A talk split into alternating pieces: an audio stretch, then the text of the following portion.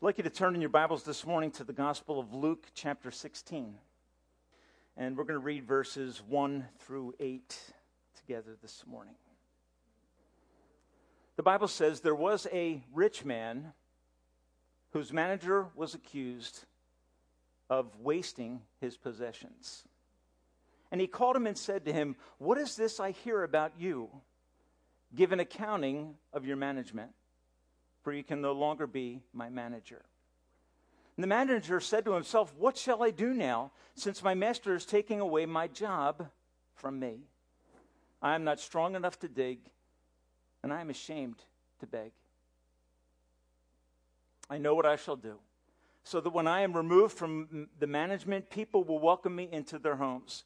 So he called each one of his master's debtors and began saying to the first, How much do you owe my master? Now, pause here, okay?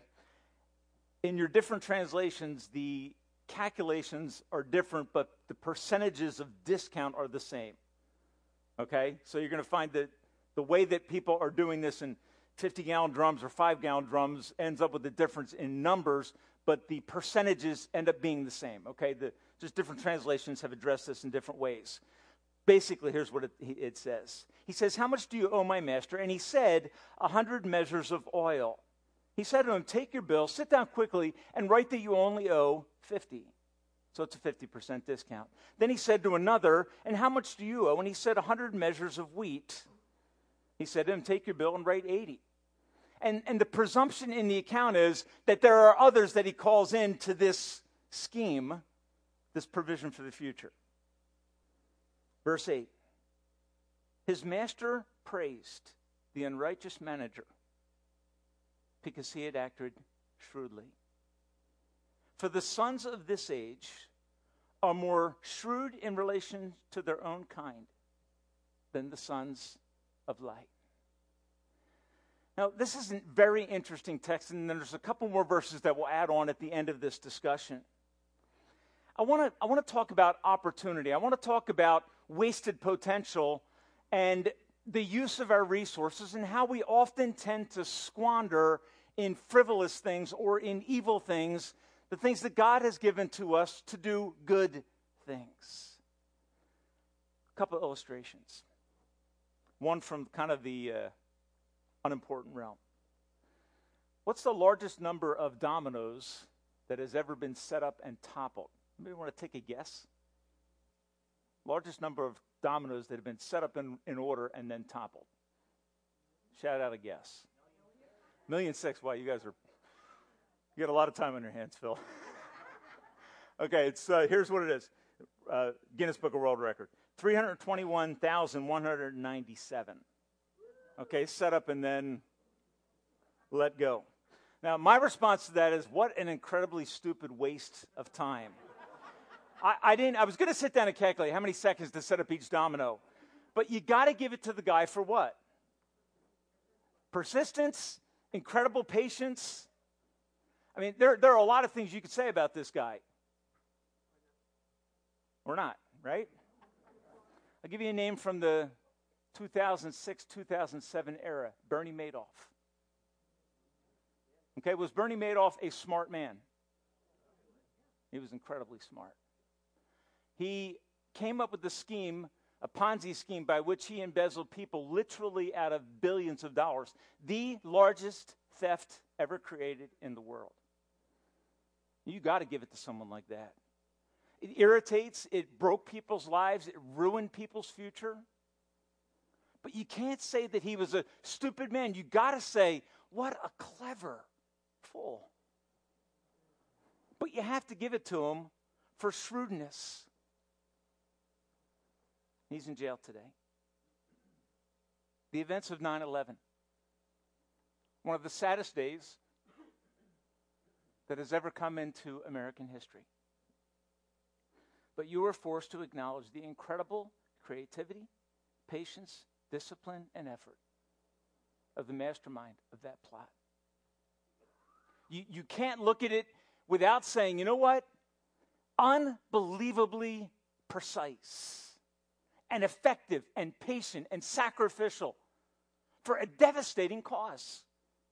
You've got to give it to people that work in that kind of a way. It irritates, but you have to say, unbelievable skill and cleverness and shrewdness and planning and patience and sacrifice. On and on you could go. There are many things positive you could say about that devastating day and the horrific consequence that it brought to many.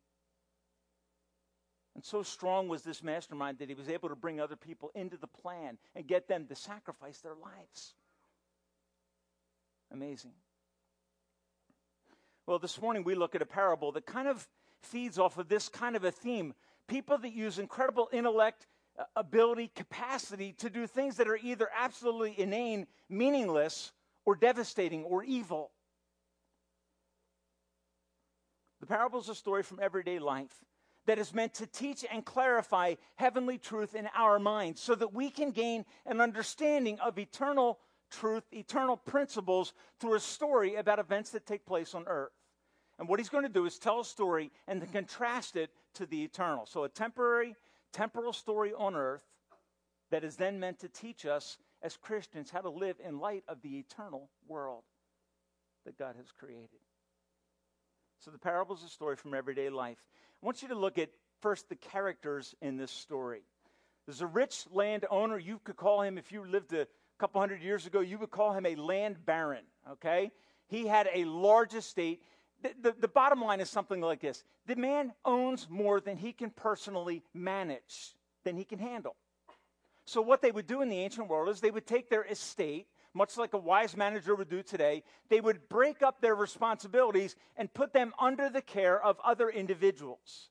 In that context, they would call them stewards or managers. They were responsible for a portion of a very wealthy person's possessions. And then in this story, there's a manager. He is, if, if you're familiar with estate planning, he's a trustee, okay? He has the full authority of the master to act on his behalf in a certain realm or sphere of his influence with his possessions. It is a fairly prestigious position, an influential job in the community, and he would be respected because of his position. He was a director, he was a manager, and people would, would look at that and say, you know what? Good job. Or he's kind of worked his way up in the company, in the, in the master's estate. He's kind of, he's got himself ahead. He's doing quite well for himself. But the second half of verse 1 says that this manager is accused of wasting or squandering his master's possessions. The key to the story is this what he is wasting is not his to waste. All right, it's not his possessions. He is a manager of something that is owned by someone else. The property belongs to another individual, and to that individual, he is directly accountable. Now, we can think about why this man is accused of wasting. Okay? We could say that perhaps there is in him some degree of laziness, uh, of mismanaging. He's not accused of being dishonest at this point in the story, right? He just seems to be careless, reckless, uninvolved, distant in some way, but not necessarily dishonest. It's interesting because when it says here that he was wasting his master's money, the same word is used back in Luke chapter 15, verse 13, if you look back there real quickly. The younger son, in the story of the prodigal son, asked for a portion of his father's inheritance. He asked for what's his in the future. And it says that he wasted it on reckless living. Interesting connection. So this manager is acting just like the guy in the parable previous. Okay, he's wasting, he's squandering that which is of great value and could do great good. Verse 2 is where some of the tension in the story arises. It says, He, the master, called him and said to him, what is this I hear about you? Give an accounting of your management, for you can no longer be my manager. There is a date that is terminal for your employee for me. Okay, that's, and there's, what, what you start to get is there's a sense of accountability and responsibility that a steward or a manager has before his owner. He can't simply waste it doing whatever he wants, setting up dominoes in his life. He's accountable for the management of those resources and must effectively prosecute that task. And here the owner calls him in and says, You're about to be fired. You can no longer. It's kind of one of those, he gets a pink slip that says, We need to talk, or an email or a text, and that's all there is. And in his heart, he knows exactly what's going on. He doesn't need the master to explain to him what's happening. All right, so what does that bring about? That brings about for this man a crisis because I think one writer says crisis is the mother of invention, right? You get into a circumstance where you've been lazy and, and mismanaging your life, and all of a sudden something comes up that utterly captures your attention. And you're like, man, I need to get my act together. I've been squandering my opportunity. And that's the position that this man finds himself in. All of a sudden, the accountability that he has felt distant from has come near to his door, and he's about to lose his job. What does he start to think about immediately? He starts to think from two perspectives. I want you to notice, notice how this, I love the way verse 3 is stated. The manager said to himself, What shall I do now? Well, you know, it would have been really nice if you thought of that five years ago right? What should I do? I have this responsibility. What should I do now? He squanders the opportunity. He's called to account, goes into panic. What am I going to do? Probably an internal dialogue because he's too embarrassed to express it publicly. Notice what the text says. He, he says, What shall I do so that, or uh, what shall I do now, since my master is taking my job away? And it's interesting, isn't it, the way that's stated? It's like, really? You should be giving your job away and walking out.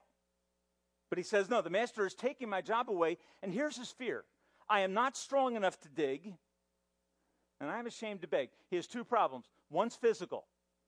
Okay, he's wrestling with the idea of physical labor, which was the norm in the ancient world. He says, I've, I've become flabby, I've developed desk muscles, I'm kind of not really up to the task of physical labor. How am I going to take care of my family? Secondly, I'm ashamed to beg.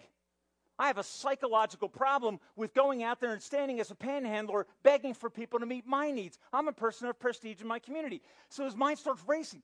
What can I do? And he goes into the realm of the devious and the deceitful and the dishonest. So what happens? Carelessness in his life leads to dishonesty in his life. Squandering opportunity leads to covering your butt, if I can say it that way. My wife's not up here, so I think I'm okay. All right? You, all of a sudden, you've got yourself in a spot, wasted, and now you've got to got to make up for lost time.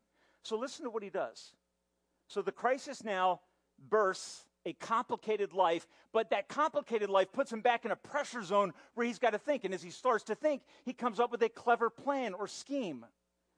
In verse 5, this is what he's going to do. He called each of his master's debtors. And, and we went through this already, so what does he do? He basically takes the notes, promissory notes that people owe to his boss, and he starts slashing them. One guy comes in and says, Hey, you owe, and I'll just use fictitious numbers. You owe him a thousand, make it 500. And what, what's, the, what's the person with the promissory note thinking? Whoa, awesome. Man, you the man. All right, somebody else comes in, he gives a 20% break. There, uh, you know, if I was him, I would have been like, hey, what gives? You gave that guy 50 off. What about, what about me, right? But they're all given some degree of discount in which the manager is using his boss's resources to do something for himself.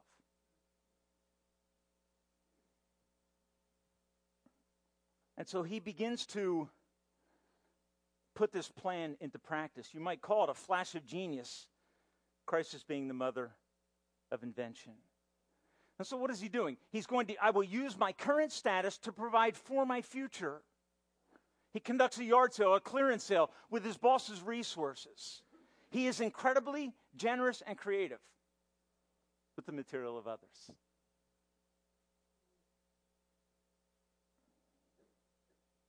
He did them a significant favor. It looked like an act of love, but what was it? He was really buying their future for his own benefit.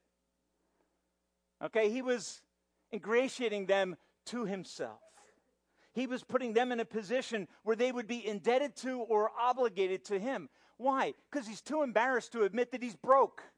So he puts people in a position where they're compromised. The boss is in a position that's embarrassing because he can't go back and reverse the work of his steward because that would shame him.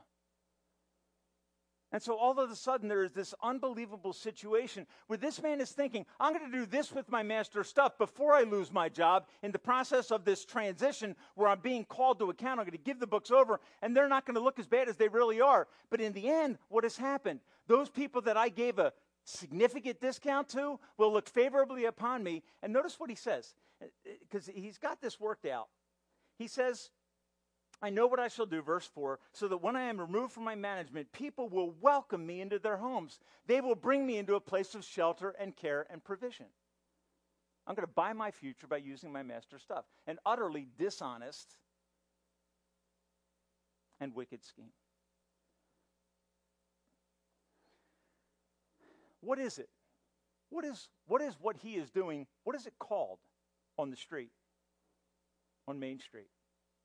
What would you call it?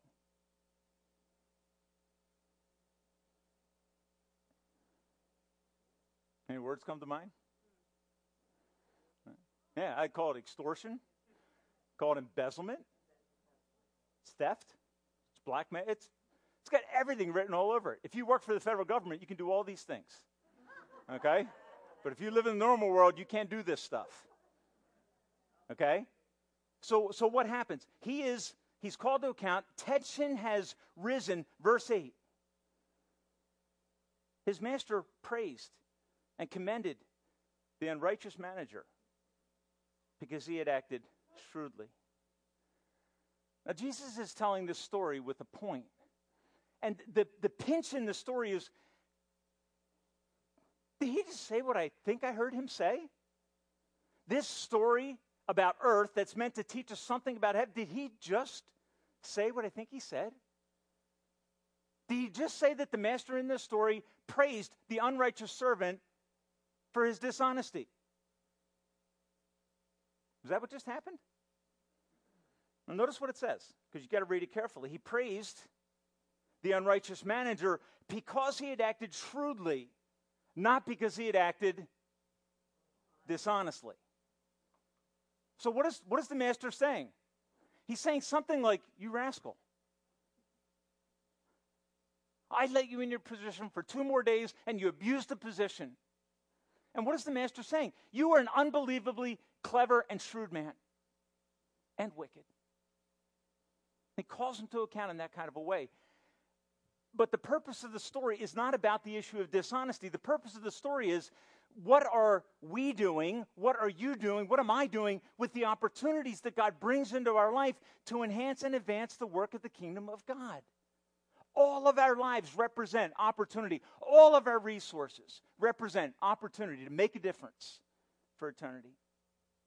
And we have a choice every day, don't we? We can take the opportunities and resources that are given and squander them, waste them on personal pleasure.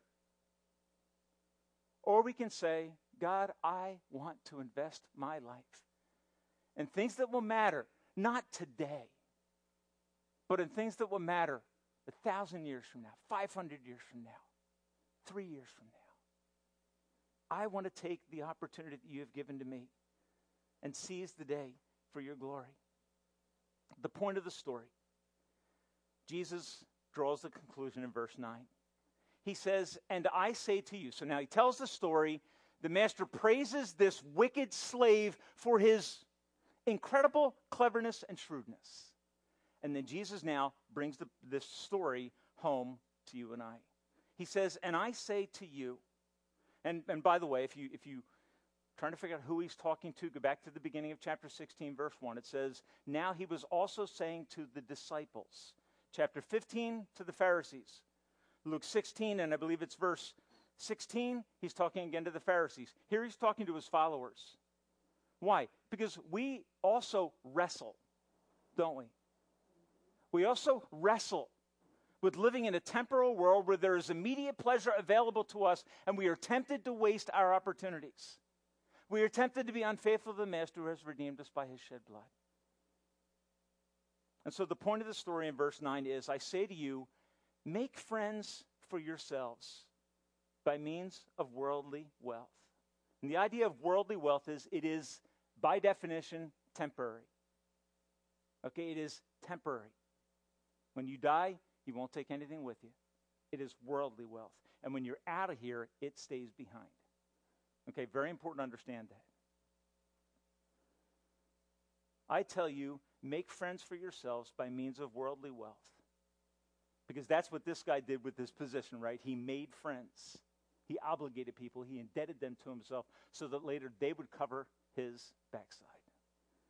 Here it's different because Jesus is going to take the principle now and make it eternal in terms of its impact. Make friends for yourselves by means of worldly wealth so that when it fails, they will receive you into the eternal dwellings. Well, that's fascinating, isn't it? Because in that statement, Jesus transforms the nature of our temporal possessions. He utterly transforms them. He takes them from being temporal and earthbound to being eternal if they are used properly, meaning the, the, the, the moments we have, the opportunities we have, the material possessions we have can make a significant impact forever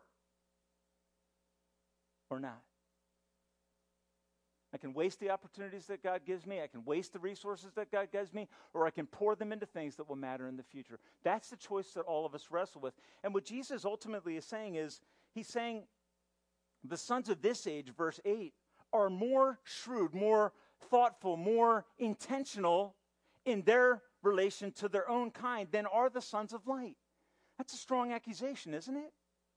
Jesus is saying there's a strange thing I observe people in the world are much like this shrewd manager. When they're in a crisis, they start to think of a way out. Fascinating that often Christians, given abundant blessings by God, get caught up in being complacent and thoughtless about the amazing opportunities that are put before us by God. And what is Jesus saying? It shouldn't be that way. We have the opportunity as believers to make a difference for eternity, not for now not for things that'll be left behind, not for dominoes that collide against one another for a few minutes and fall and it's over. And you say, okay, you got the record. What? I mean, seriously. And there's a sense in which it's like this guy would, would squander his reputation to get things that when he dies won't matter. It won't register. It won't go with him. It won't be there in the future to give him status. But he pours his life out for it. And God puts you and I in a situation in this world where we interact with people who need to know the Savior. He gives us possessions to make a difference, not to make our life better. And we, we tend to fall into this trap of thinking that the more I have, the better my life can be. And we tend to live for that. And that, what I think what Jesus is saying is something like this that's sad. Why? Because if all of my effort to pour myself into the realm of the temporal is only temporal. It has no benefit for those outside of the kingdom of God. There's nothing about it that attracts them to become friends of God. It's very likely that we're wasting our opportunity. Our opportunity with the possessions that God has given us. And, and let's be honest, this text is directly focused in the material realm in terms of how it can make a difference forever. And here's what I know I know that all the possessions I have today one day will be left behind. Now, the book of Psalms, I think it's chapter or Psalm 46. I think it says, "Surely your wings, your your wealth will sprout wings and do what? Fly away." That's why the psalmist says in Psalm 95, he says, "Oh God, so teach us to number our days, that we may gain a heart of wisdom." God, show us what matters. And don't let us waste our opportunities on selfish pleasure as the main driver of our life. And I'm not saying it's wrong to enjoy things, okay? But if the driving force of your desire for more is personal stability, one day God will shake your world. One day this world will shake economically. It won't matter. It will not matter. What matters is eternity. And what this text is driving at very strongly is this idea of making friends with people through the resources you have so that they will enjoy eternity with God. And when you get home, some of them who preceded you, and this is the picture, they will welcome you. But, folks, I want to tell you something. What a shame for the person who knows the gospel of Christ, who has been transformed by it, who never shares it, lives a self indulgent life, wasted, and then goes to heaven. It's better than going to hell. But I guarantee you that when we get there, this will be the thought on our, on our minds I should have done more. I should have focused myself on what matters. Folks, look, it is very easy for us to be captivated by things that are ultimately meaningless. Okay, and I want to pick. Okay? We live in a country that pours so much energy and effort into professional sports. Okay, the ladies said amen, none of the men. there are people with a ton of potential who use it for the glory of God. And there are professional athletes that do that. But there are many people who pour so much of their life and energy into passion. Exhibit a passion towards that that's never exhibited towards the kingdom of God. That's the problem. That's the disconnect. When we love those temporal things, when we love material things, I'm a woodworker. I love working with wood. Okay, I enjoy. I love that kind of stuff. I have to wrestle with the tension that that stuff doesn't captivate me and drown out the more important things. This is the, the battle that we live with. And this is the, Jesus, he's, he's kind of bemoaning. It's sad that the sons of darkness are more diligent about their sin than the sons of light are about eternal things. And that's where we wrestle. And you have to do business with God. You have to examine your heart and say, God, show me. I can't, I can't give you the specifics in your life. I can only push you with the principle that says, be careful that you're not squandering the God given opportunities that are before you. Sit down like the mastermind of 9 11 did. Sit down and spend time to think out 15 years how you're going to get 22 people to sacrifice their life just to cause havoc and ask yourself to damn people. That's what they wanted to do.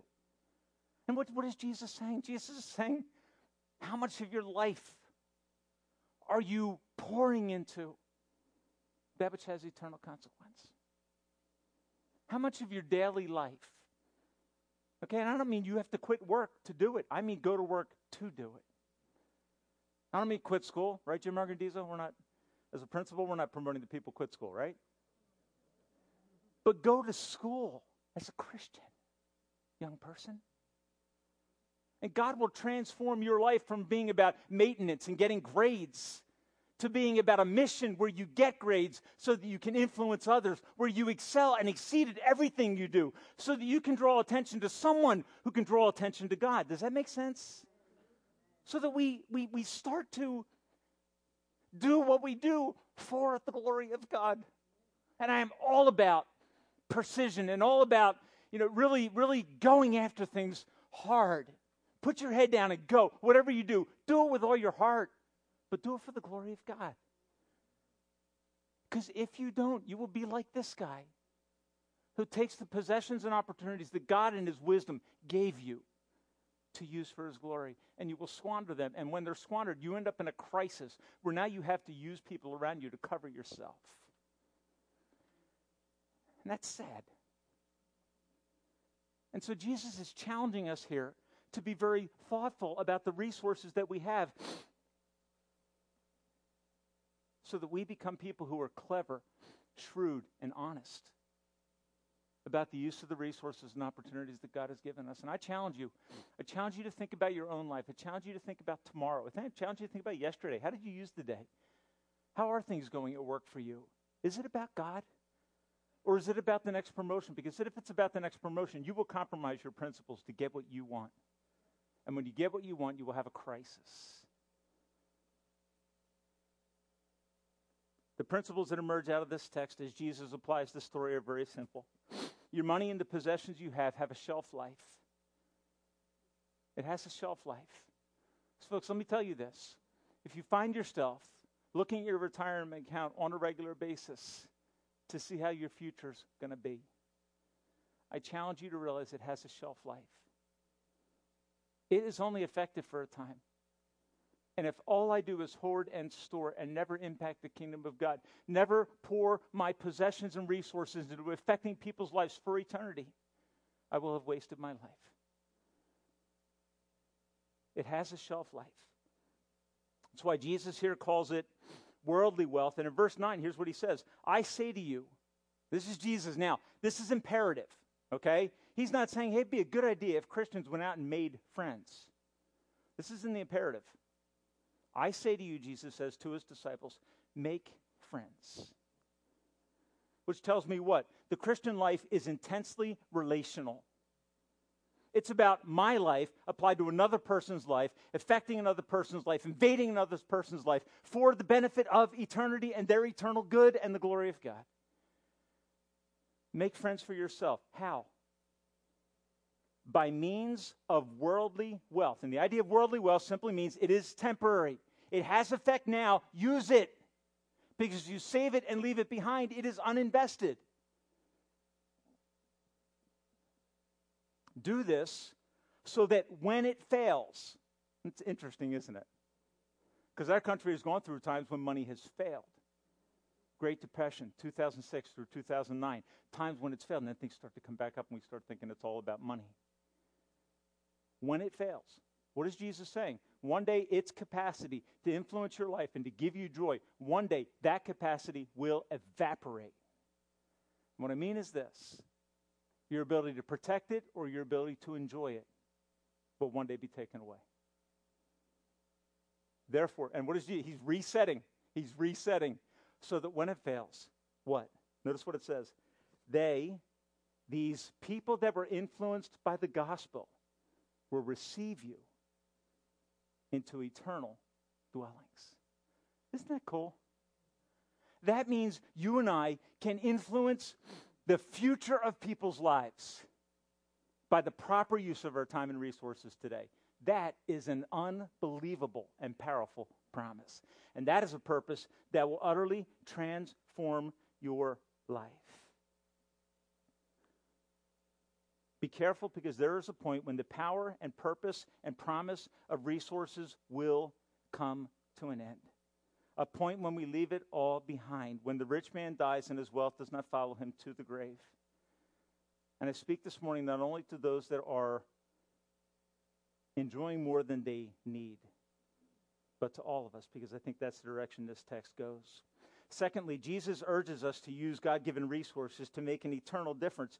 That is, there will be people there who welcome us, and generosity is how we avoid wasting our resources and our opportunities. That becomes the point of the text. I submit this thought to you. Possessions present a powerful opportunity to make an eternal difference in people's lives. Do you think about it that way? All right, and there's the challenge, isn't it? Temporal possessions present an opportunity to make an eternal difference in people's lives. You know, my heart says, God, help me. Help me to see my resources as having eternal consequence, not if they're wasted, but if they're invested in the purposes that you've given to me to do.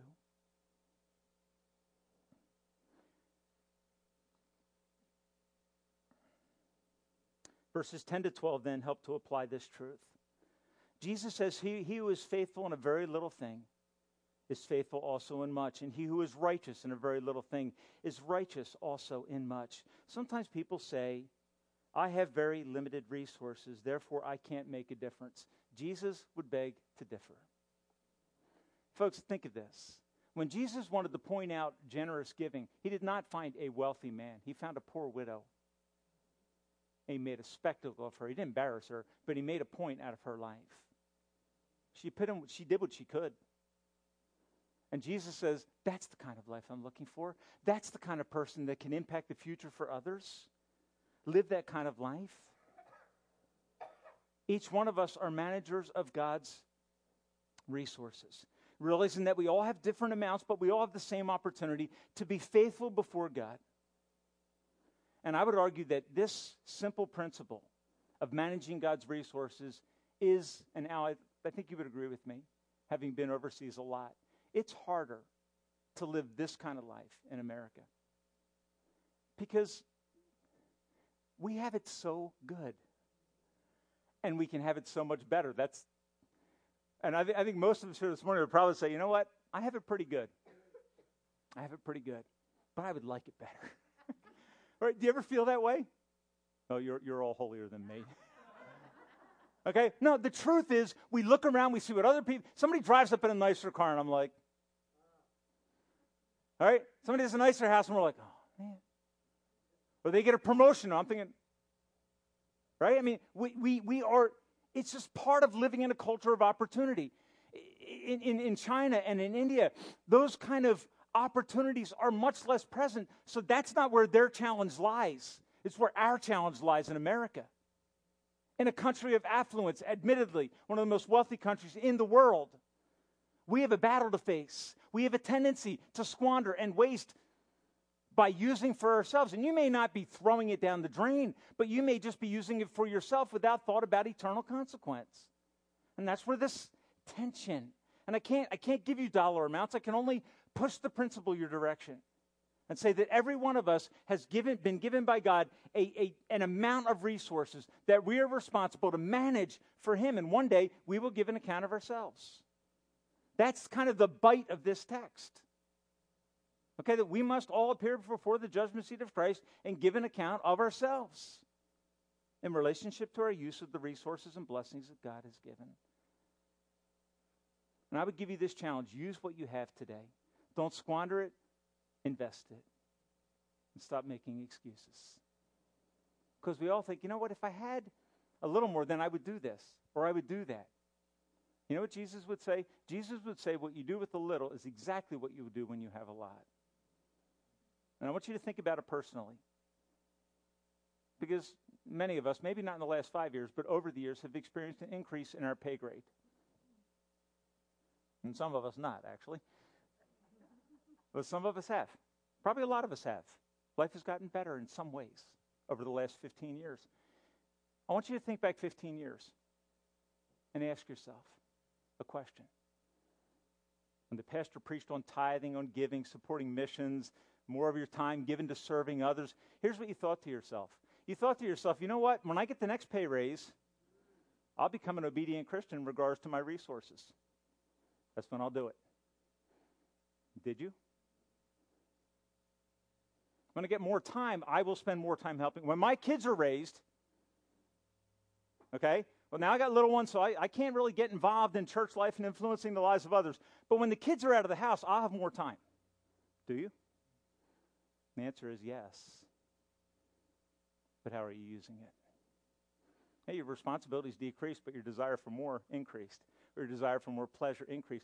Because you know what? Uh, come on, let's be honest. Life is passing me by. I got to get enough joy out of life. I had this trip I've always wanted to do. I get this and this and this, right? It, it bombards our brains because we live in a culture of opportunity. And it steals from eternity. It deceitfully steals because we get careless, we become complacent, we lose focus, and we're like the careless steward who one day will stand before God. And I challenge you, I encourage you those promises you made to God, stand up and do them. Those opportunities that God has put before you to help others, to, to help the church of God in this community, do it. Do it.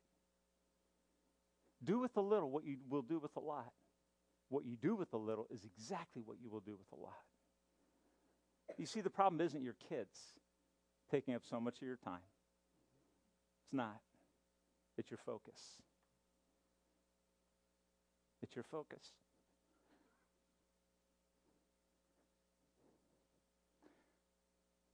So let me make this a little personal because my wife isn't in here. When I first came here, we had one daughter, Rebecca. While we were coming back and forth in the 80, 80, 1989, this young lady up front here was born, Erica, the only one that's around anymore. And then uh, we left our house Sunday mornings for a year and a half from Harleysville to come here. And I could not have done this on my own because a woman thought that it mattered.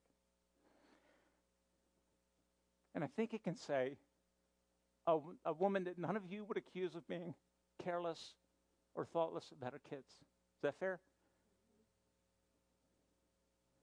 who never allowed her kids to be an excuse for being AWOL from ministry. Okay, that's my wife's story. It's why you guys love her. That's why only one person has ever given me a criticism of my wife. And most pastors' wives would die to get out of ministry. My wife loves ministry, has never complained. For the record, I have. okay? But my wife's busyness, homeschooling her kids, and all those things never kept her from serving God.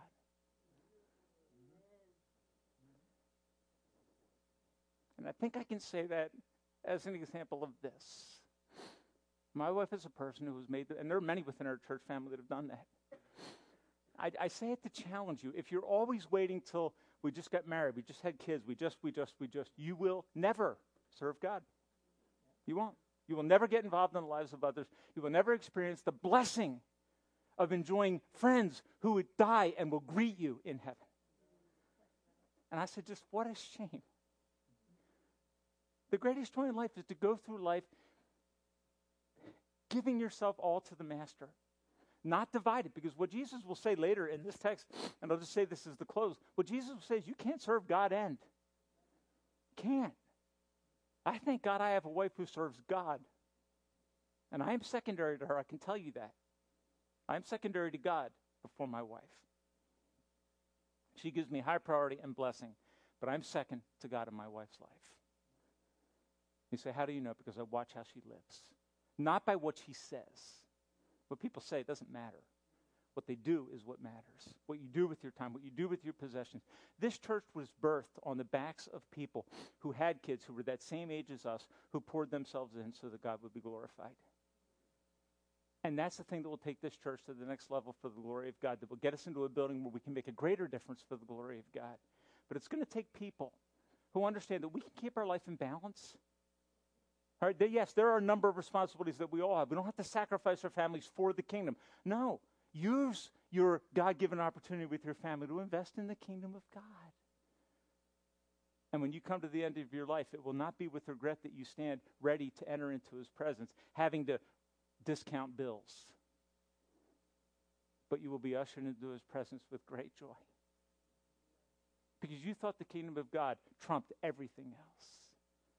And that your family and your resources and your relationships and your job and your school experience all was about God. It was never a segmented life where I go to church and I do the God thing and then I go to school and do the school thing. No, I do the God thing wherever I go. here's what Jesus says You can't serve God and mammon. Can't. Can't. Not a statement of difficulty, like trying to ride two horses at one time. It's a statement of impossibility. You can't do it. And so, Jesus, here's the challenge. This shrewd manager, he was dishonest, but at least he was committed. At least you can give him that. He poured his heart into what he did. He's to be respected for that at some level. How much more Jesus says? Those that live in the realm where they know the eternal. How much more for us? Jesus lived this life, and at the end, he had an opportunity. Had an opportunity to die on the cross to pay the price for your sin and to redeem you from your sin forever. That was his opportunity. He fell on his face in the Garden of Gethsemane and pled with his Father Father, if it is possible, let this cup pass. Let it pass. I don't want to do this in his human side. And then this commitment. Nevertheless, not my will, but thine be done. 2 Corinthians 8 9 captures this thought. It says, Consider him, the Son of God, who though he was rich, yet for our sake became poor, said that we through his poverty and self sacrifice might become rich. Folks, what's the richness? The richness is I have a place with him forever. Because his shed blood has redeemed me from my sin, has forgiven me of all of my rebellion, and has made me a son of God. Because he who was rich emptied himself. And he says, What you saw me do, do that. so that we, through his poverty, his self abasement, his submission to the Father's will, so that we might become rich and have the hope of heaven and life with him forever. Folks, who is it that God wants you to befriend? Who does he want you to pour your life into? We have the privilege of having Al Horton here this morning, this lovely young man over here in the third row. He is one of my heroes. Okay? Al Horton retired from the state police. He looks like a state police, doesn't he? retired as a sergeant from the state police 25 years ago at the age of 60. Do the calculation. That's not true. But I know this. I know Al has a good pension. I know that. I don't know what Al's pension is. I know he has a good pension because he retired as a state trooper. Al had a plan. He and his wife were going to move to Arizona and enjoy the good life. And none of us would fault him. What would we say? You know what, Al? Good job. You earned it. You earned it, pal. You go enjoy yourself. And God got a hold of Al's heart driving a truck. Listen to a sermon about not wasting his life. God told him he wanted to go to China and start to share the gospel. Al had a choice to make. I to go home and tell my wife, we're not going to Arizona, honey. We're going to China. And his wife jumped on board. I'm a little bit jealous, Al, of your life. And I think most of us see the joy you have in the ministry that God has given to you and your wife. I know the sacrifice you guys have made, and you have won my respect. And what I hope we will do as a church is that we will model the behavior that you have lifted up before us. That we will be shrewd, wise, intentional servants of God who are willing to pay any price to do God's will in our lives.